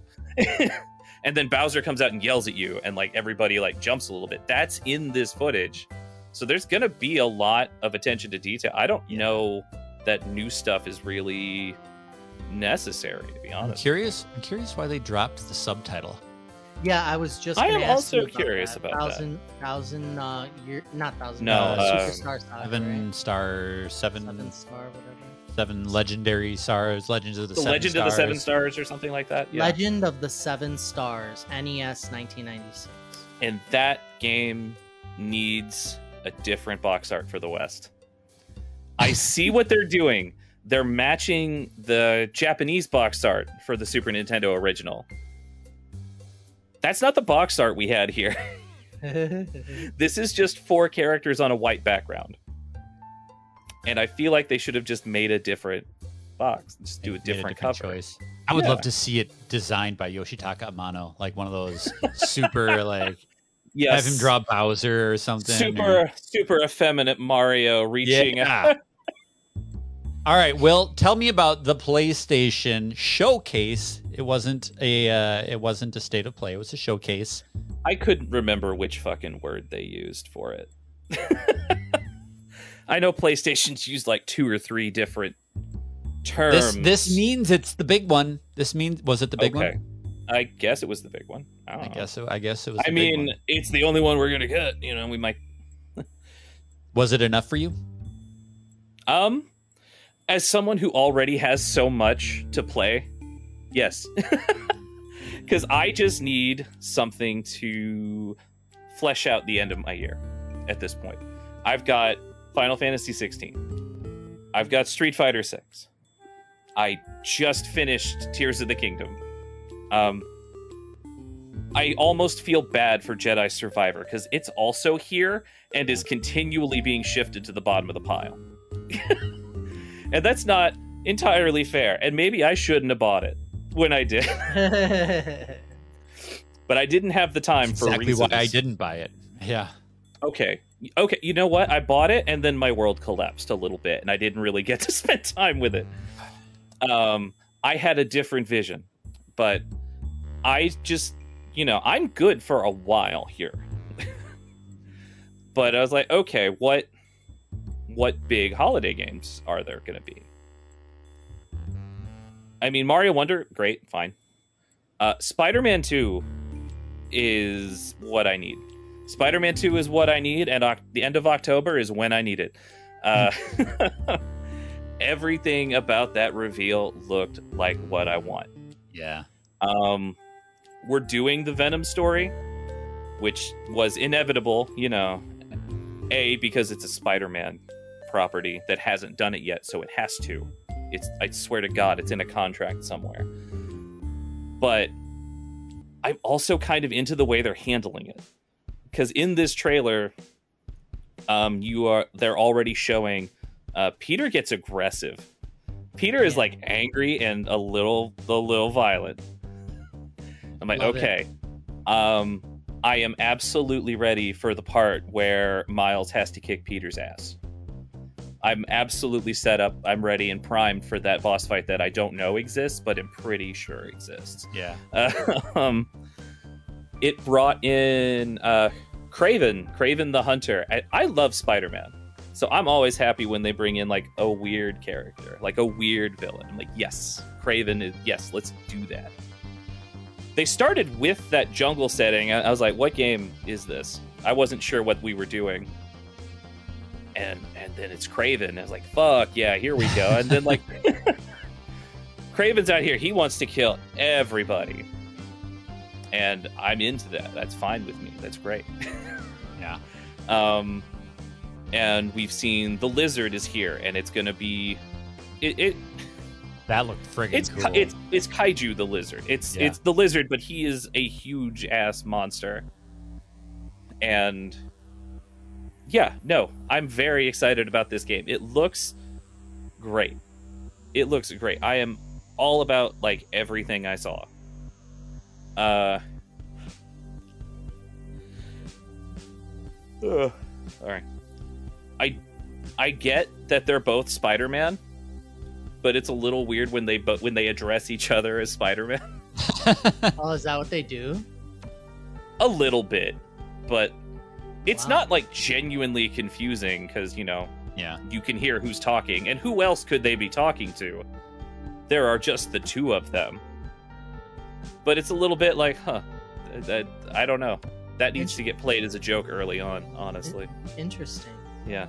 The it, it looks fantastic. Uh, Spider Man was one of the no, I think it was my first platinum, and I was I couldn't stop playing the game. Like Yeah. I, I was supposed to sleep, I was supposed to eat, Mhm. and I just I just I kept going. It was so enthralling, and the boss fight at the end of the first game was so emotional because they had yeah.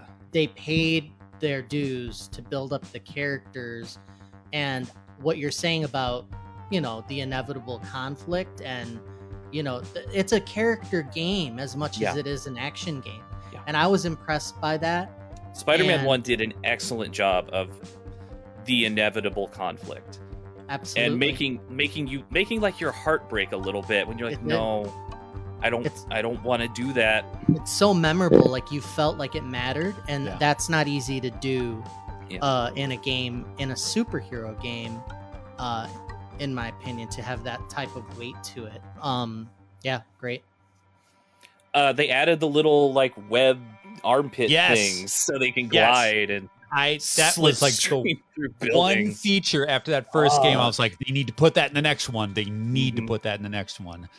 So Oh cool. man, you could the one sequence where they really showed open world traversal with Miles. He got it was so fast. It was so fast. I want to do it so bad. Uh-huh. uh-huh. it looks like everything I really wanted Spider-Man 2 to be. And fuck yeah, let's go. His spider October. sense and prompts look like the Yes. like color scheme of into the spider verse where it's that like purple blue like like black like laser light thing and that's Mhm. that like that makes me chub like you know what i mean like i am chubby I do need them to put Spider-Verse suits in this game. Like Wait, they did for Miles not? Morales. did they Well, not hang on. the first one Hear me out. No, no, because the movie hadn't come out. I don't think when Spider-Man, Marvel Spider-Man came out.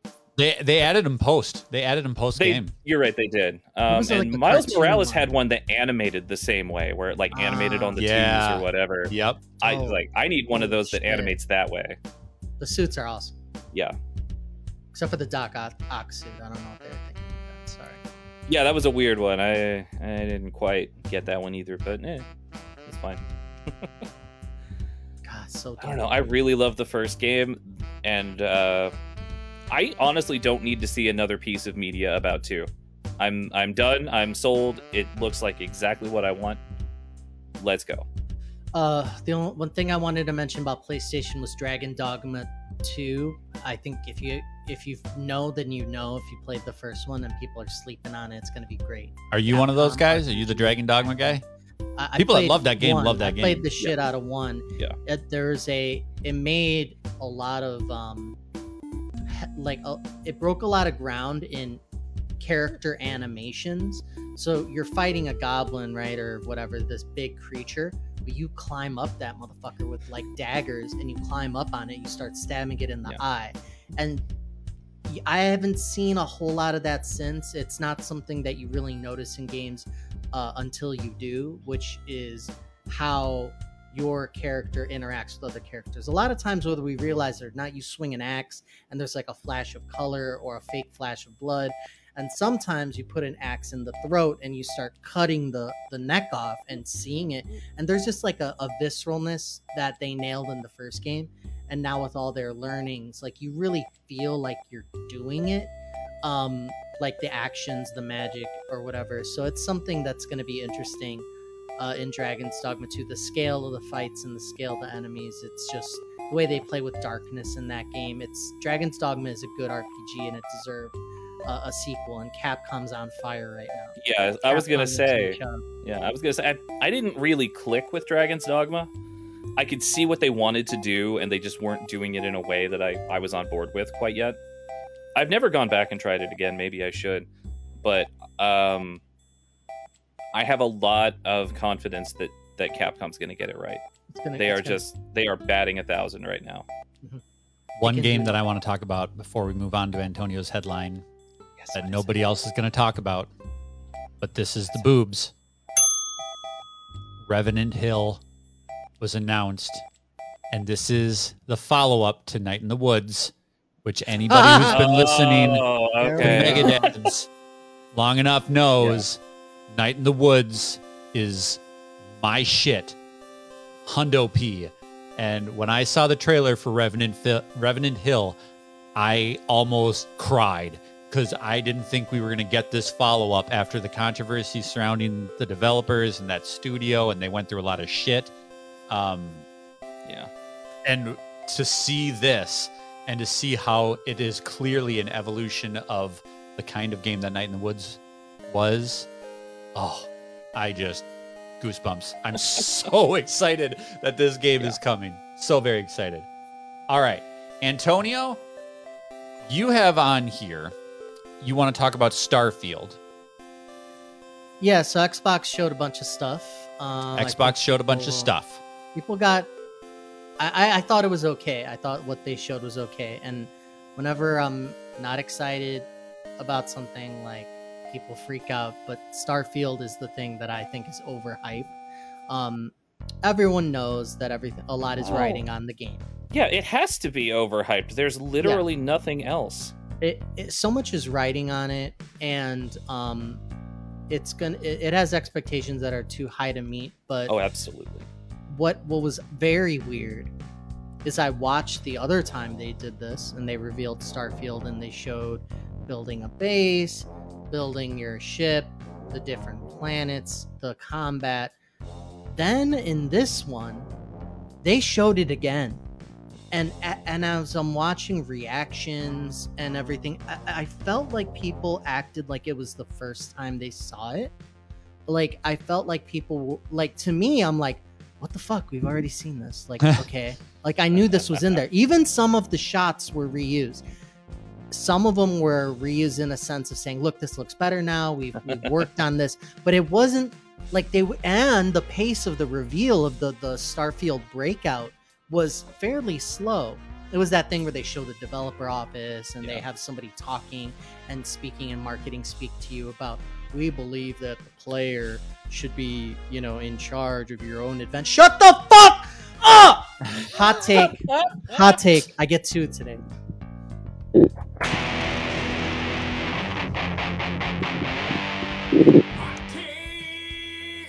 If a developer wants to talk, I'm fine with that. Like I like I want to talk, you know, talk a little bit about your motivations, talk about what was difficult for you, what you love about the game. If you marketing speak me with your office in the background, I like your office. I wish I worked there.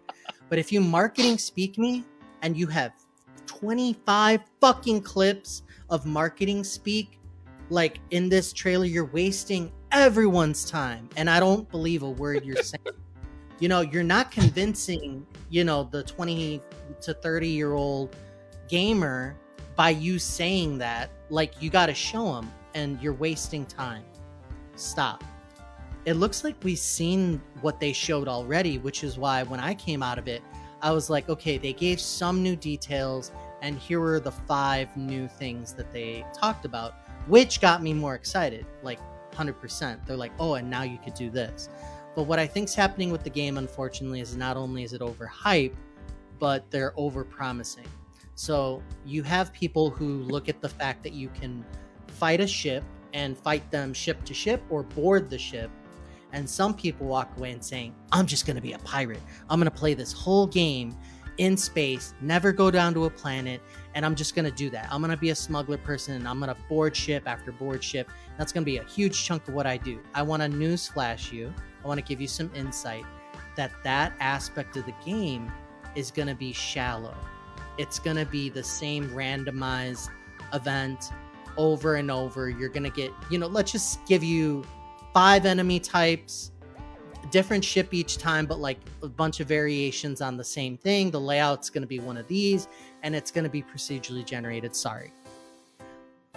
If you don't see that, if you don't see that for like what where gaming is right now, like Star uh, Skyrim in space is a bad idea. When you're in Skyrim and you walk around, something was around the bend, right? And even they didn't nail it. You'd go into a a dungeon and some of them had a side quest that was cool writing and awesome. Some of them had a chest with some apples in it. Mm. And it's all it's all a matter of perspective because you worse, can a only do book. so much. the, ex- the expanse of space guess what space is pretty empty even in a fictional space made with by human beings you have to use procedural generation that's why they walk back a thousand planets to 100 planets with life Oh, and by the way, some of those planets are going to be just where you can mine resources, and some will just have animals and not people. And you know, and then you get down to what's realistic. Because of the expectations, people are blowing it up, and they look at what was shown and they believe that you're going to be able to just board ships. They believe that you're going to be able to just when the reality of this game is is there's so much and the, the scope is so big that some of these things will be shallow. The boarding of the ships the base building is going to be good because they've done it in three games already. They did it in skyrim they did it in you know fallout they've done experimentation with that. The writing's going to be amazing because they've always been good at that and they know that a lot's writing on this. The combat is going to be probably better than before like be logical people. Like the things they're good at will be better. But the whole aspect of some of these things that people are believing is it's not possible yet. And it's not possible with a team. And and on top of it todd howard's a lying sack of shit. He will tell you he will tell you that this game is ready. He will he will you know i was so pissed. They went on the fucking reveal and they tried to sell the collector's edition watch after the other like burlap sack nonsense they should have said you know what mm-hmm. oh, it would that's right. it would be in poor taste to plug the collector's edition in the reveal where we're supposed to be selling the game. Let's not sell the extras in the same video. But no, somebody somewhere was like, you know what? We got to really push the collector's edition item with the the $200 watch bundle and they did it. And that was poor taste. Fuck you whoever made that decision. And Todd Howard, you should have at least not been the one to do it he sat there and told me to buy the watch. It was a cool watch. I almost considered it. But that's not the point. The point is, it was poor taste. And, and everything I just said are facts, not not opinions. Those are facts. That's all I have to say about it. I It's going to be great. I love that you clearly have established Todd Howard as your nemesis. He lied to Much me like multiple Freddie times. Prinze Jr. is Yeah. mine. It's going to get an 8.5, an 8.2 to an 8.9, by the way. All right. You heard it here first. I just I, I like the news story that came out later where it's like uh, I think I read the headline that like Starfield will have like quote the least bugs ever in a Bethesda game at launch. Like, do you know how low that bar is? Yeah. That bar is on the floor and has rolled to the lowest corner of the room. They had six months to polish it after the last delay. Was it not six months? It wasn't all polished, man. That game wasn't done. Yeah, because they, they delayed it from 11 11 to Ah. 8, 8 9 Yeah, whatever. It's- Yeah. Man, Keep your expectations in check. It's going to be great. It's going to be a great game. It's not going to be a masterpiece. IMO. I-M-O. I mean, IMO, of course it's not. It's 2023 Bethesda.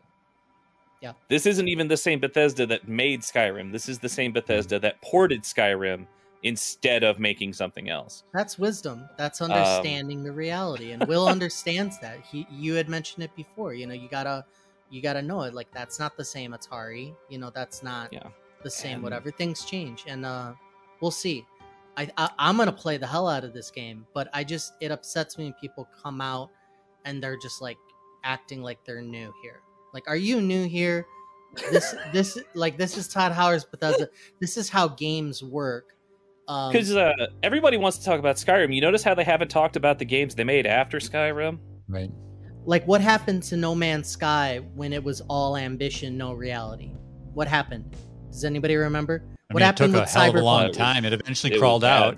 Does anybody remember Cyberpunk when it was all ambition, no reality? Does anybody raise Uh-huh. your hand? Yeah. All right, just keep your expectations in check. It's gonna be great. With that It- said, Yeah. I want to hear everybody's favorite game announcement across all of it. across Mario everything Wonder. that happened. Antonio, you go Did first. you really just say Mario Wonder? You, Yeah, you don't I'm even sorry. like? I, I, it's not true. You see, this is what I was trying to say. 90% positive, 10% I hope it's better. So thank you for pushing back on me, Will. I mean, I have to be challenged in my opinions. We all should, but I really enjoyed it. I think it's going to be great. Wait, Um, you're fucking ante- serious?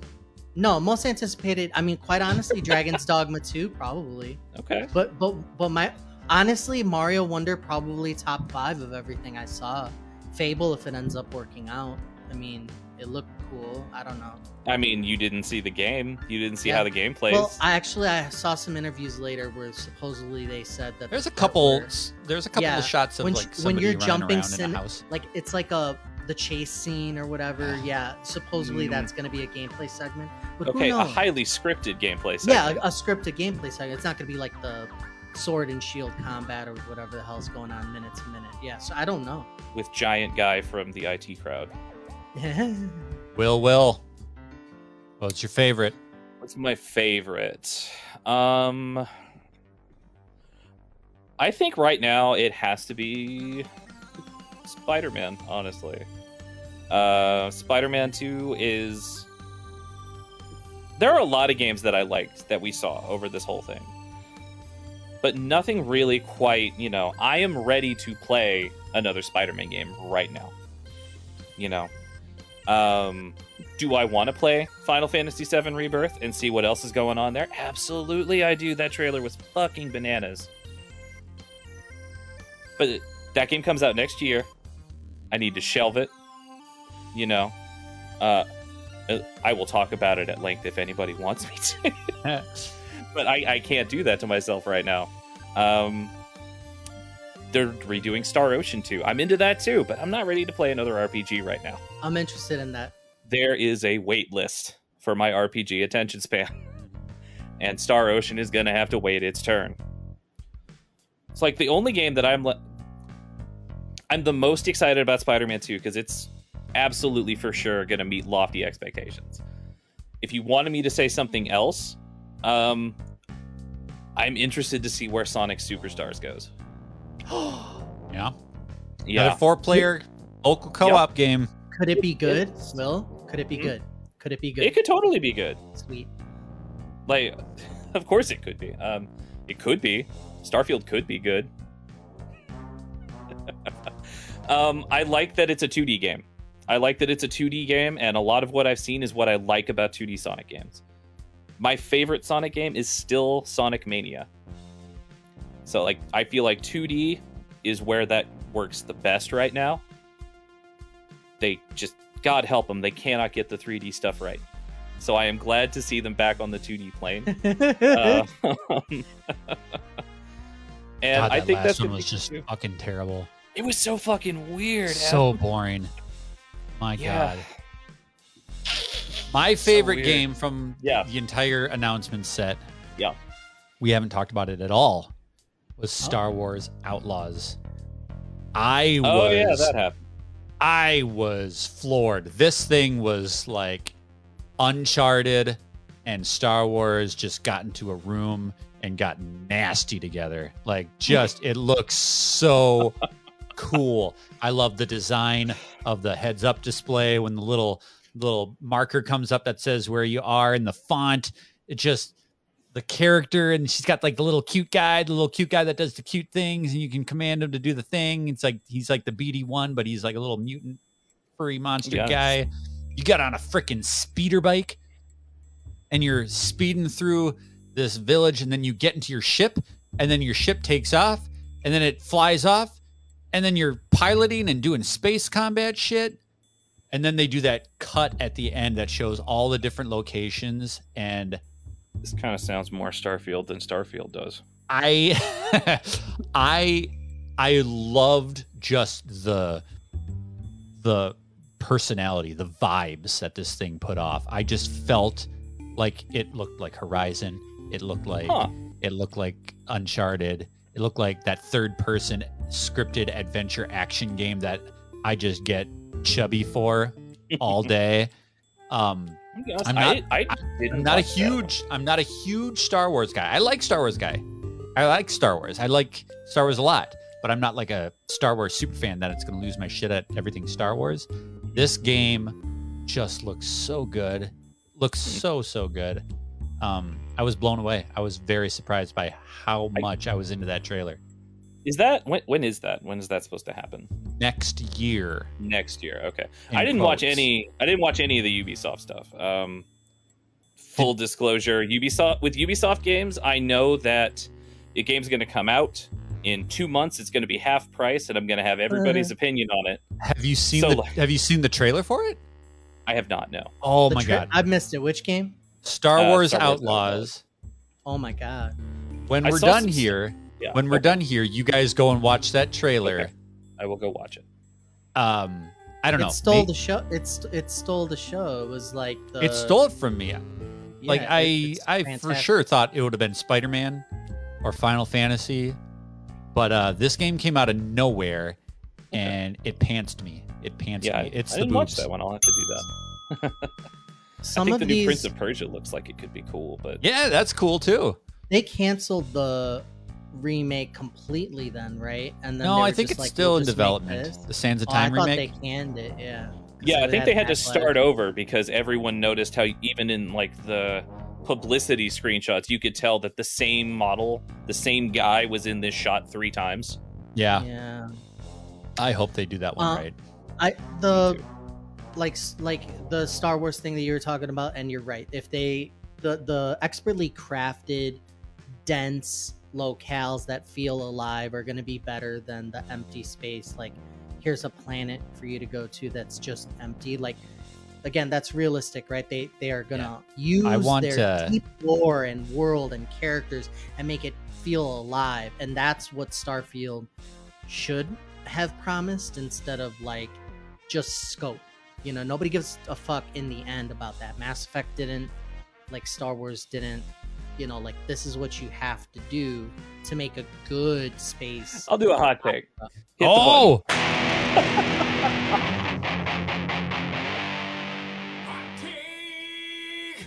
massive scopes do more harm than good. Smaller video games on a smaller scope are nine times out of ten better for it.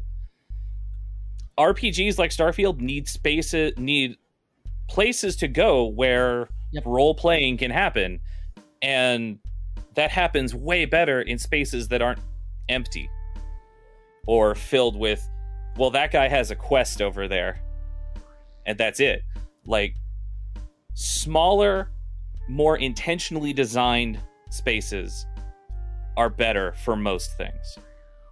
Um, so I get into back. I get into I get huh? I'm so glad you're back, though. I get it. I get into an argument with a friend of mine on a regular basis about the Batman Arkham games because I sit here and I say Arkham Asylum is the best one. It is not close. Those games ballooned and got messy real quick. Arkham Asylum, like they, it, the, I don't. I'm not advocating every game be that small, be that small in scope. But wide as the ocean, deep as a puddle, doesn't work most of the time. I don't feel certainly not in an RPG setting where you need that depth. That depth needs to be there. Hundo P. You, you know, I think we uh, all agree on that one. well, all Assa- agree on that one. So just so you Well, know, the fucking uh, industry doesn't. I think Assass- Assassin's Creed, you know, typically big. Oh, that's out, another one. It's, Yeah. it's going to die. Starfield comes out September 6th. Assassin's Creed Mirage October 12th. Spider-Man 2 October 20th. Super Mario Brothers Wonder October 20th. I October hadn't even thought about that. Solid. It's it's going to get shit on like like Taco Bell. It's going to get Taco Bell out the wazoo and I'm so sad about Taco it. Oh man, see, I thought he brought up Assassin's Creed as another example for my point. No, it is. I, well I feel like it's going to suffer, right? Assassin's Creed is the fucking poster child for my point. Yeah, that's what I'm saying. I'm agreeing with you. It's gonna die because it has it's all scope, no it got Right, like- it ballooned. Even Assassin's Creed is scaling back down for Mirage.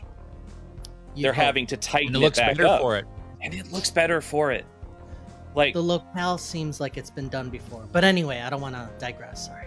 that's fine as long as it's done well. We'll see. Like that's fine. You know what? Most of the Yakuza games take place in the same fucking neighborhood. Same three alleys. You run down three alleys the whole time. And Same noodle but shop. it's they're created with a lot of detail and depth so it still works. Yep. Hundo P. Like I would re- I would take a smaller, more intentionally designed space than anything that even has the word procedural generation in its description. Hundred percent. You know, like when you're getting licked and they're just like licking everywhere, and you're just like, can you just focus and put all your care and attention on the spot? Like a just- hummingbird? yeah, like The spot TM. you know, Yeah, just like put the extra effort into the like the good spot and just focus on that. You know what I mean? Nobody likes Under- the sloppy licker.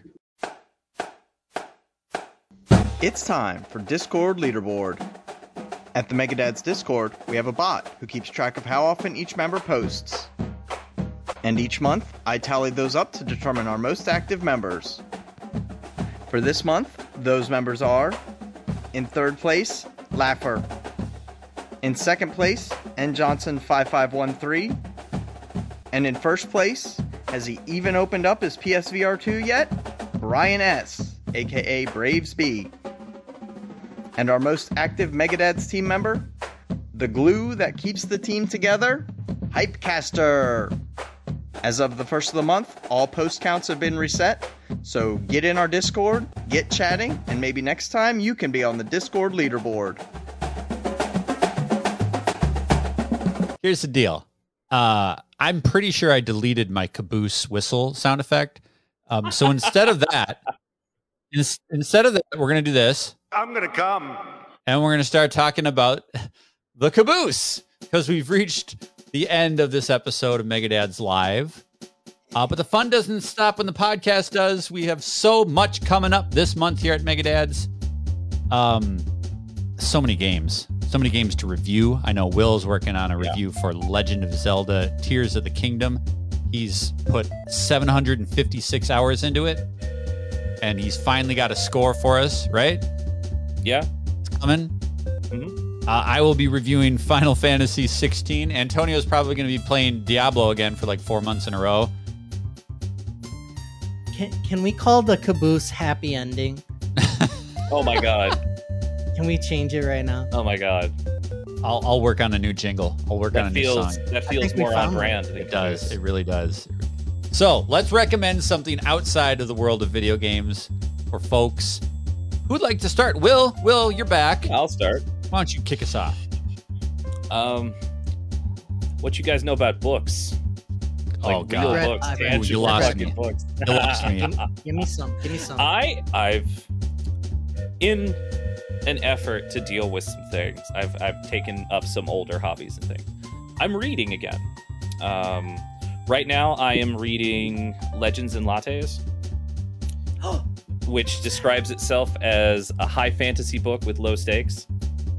it's about an adventurer who has retired. They they've done their last quest and now they're opening well, she's opening a coffee shop, but no one knows what coffee is.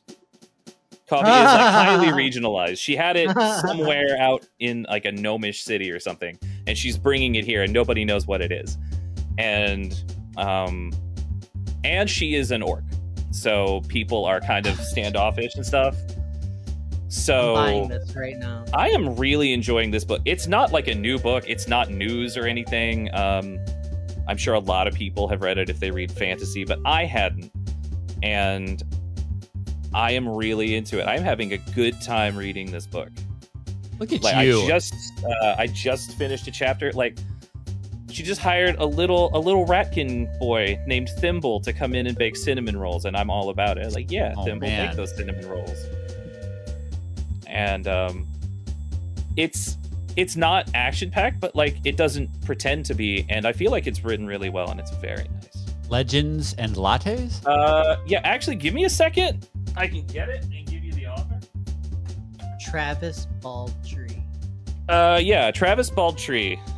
I'm buying this right Legends now. It looks fantastic. It's, It's a- incredibly highly It's a good rated. book. Yeah, I love the cover.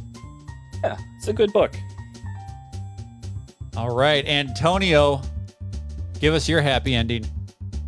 Oh, my happy ending outside of games. I mean, I, I- I just have to be honest. Any waking moment that I have, I'm gaming. It's not often that you have so many good games that you are overwhelmed. For a long time, I was waiting for something to be addicting. Mm-hmm. So, if if if anything, I would say best time I'm having is trying something outside of my purview, right? I'm not a fighting game person, not an action hack and slash person. Zelda wasn't my favorite like game series. You know, I- it it and now I'm just like Zelda, Legos, nuts and bolts. Like this is fantastic. Like I'm an online ranked f- fighter. Like I'm spending an obscene amount of of hours playing Diablo. So go out of your comfort zone. That's my like my happiness right now is trying new things. Like I don't know, almond books. milk. Yeah, Like books, books. You know what I mean? but I don't have time for things outside of gaming. Gaming is too good. Once it hits your lips, once it hits your lips. Well, then t- maybe I'm priming people because maybe they'll read my book. yeah, read this. Read- Oh, Oh, it's not done. oh, I want to read it. No, it's not done. All right. Okay. great. Try new things. Try new things. I was gonna recommend a movie, but I always recommend a movie, so I'm gonna try something different. What was the movie? Just tell me. John Wick 4. It's fucking rad. Okay, keep going. Fucking rad. Um, Lemonade. Okay. Lemonade. There's no- it is there's no hot. lem- it is hot as balls right It's now. too fucking hot. Yeah. Lemon. It is hot as balls right now, and I don't always promote um, getting drunk. So when you're not getting drunk, a nice ice cold glass of lemonade in the summer, there's something about it. I've been drinking a lot of it lately. It's probably why I can't make it through the night without having to pee. And do you guys have that problem? I cannot make it through the night, not at all. Uh, lemonade is such shit unless it's an Arnold Palmer mix. Are you shitting on lemonade? What Yeah, it fuck? may lemonade makes you thirsty, which is a Just drink more You know- lemonade. Problem solved. no. I it's not refreshing. Oh, it's good. It's It's so it good. Doesn't quench. It's just now ice lemonade cold pineapple. lemonade and adult diapers so that you don't have to get up in the middle of the night to pee like I do. That's that's my happy ending. Thank you. That's gonna do it, guys. Um, for What this episode of Megadads Live, we hope that you have a wonderful uh, day celebrating um, something that's not America. As you're listening to this, this is getting published on July 4th. Celebrate the fact that uh, Jeff Goldblum killed aliens on this day back in the 90s or something, right? on this Independence Yeah. Day, one of the best monologues in cinema. Coming up, we've got a lot of great stuff on Megadads. And next month, I will be at 2D Con, which uh, I'll be doing another live show. I don't know what that looks like yet, but I'll be there at 2D Con if you are local in the Minnesota area. Uh, look up 2dcon.net, get some tickets. Come see me. I'll be there. Evan's going to be there. Rob is going to be there. It's going to be a great time. That's going to do it for this episode of Megadads Live. Thank you guys so much for listening. We will see you next month.